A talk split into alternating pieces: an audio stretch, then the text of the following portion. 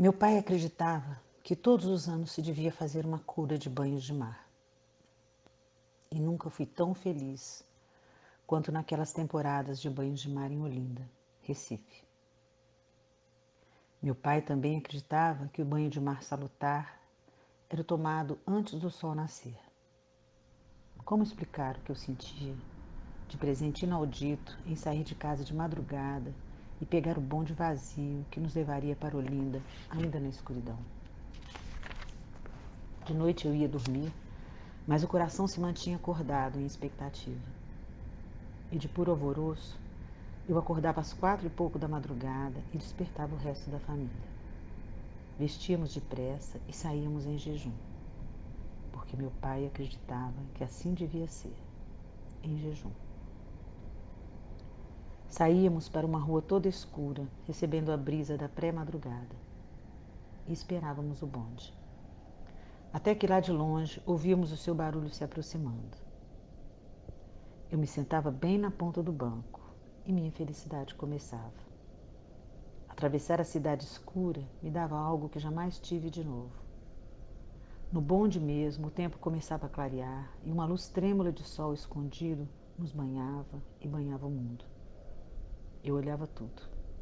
As poucas pessoas na rua, a passagem pelo campo com os bichos de pé.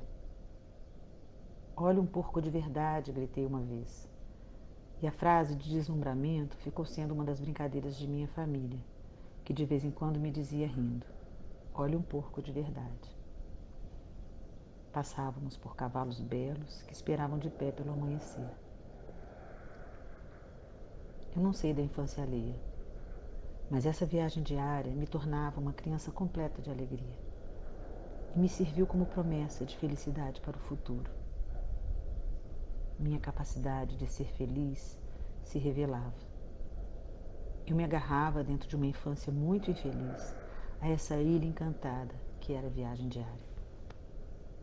No bonde mesmo, começava a amanhecer. Meu coração batia forte ao nos aproximarmos de Olinda. Finalmente saltávamos e íamos andando para as cabinas, pisando em terreno já de areia misturada com plantas. Mudávamos de roupa nas cabinas.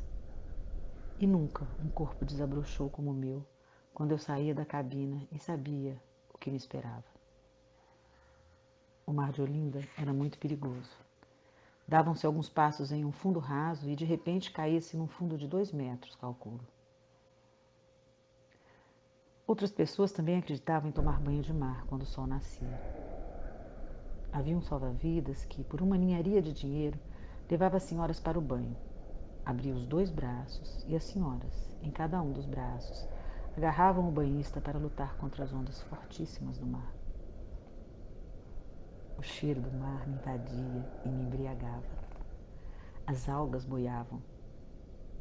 Oh, bem sei que não estou transmitindo o que significavam como vida pura esses banhos em jejum, com o sol se levantando pálido ainda no horizonte.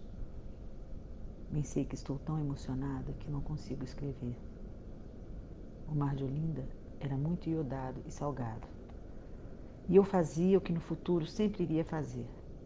Com as mãos em concha, eu as mergulhava nas águas e trazia um pouco do mar até a minha boca. Eu bebia diariamente o mar, de tal modo que iria me unir a ele. Não demorávamos muito. O sol já se levantara todo e meu pai tinha que trabalhar cedo.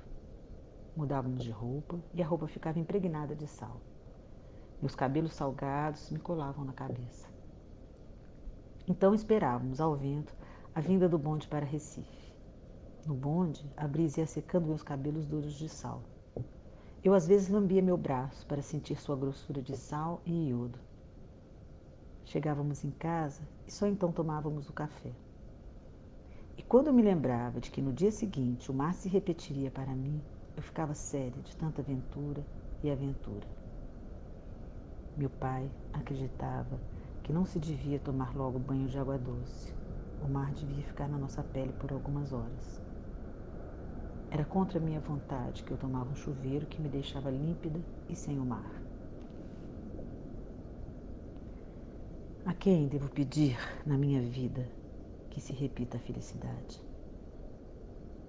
Como sentir com a frescura da inocência o sol vermelho a se levantar? Nunca mais? Nunca mais. Nunca. Banhos de Mar, Clarice Lispector.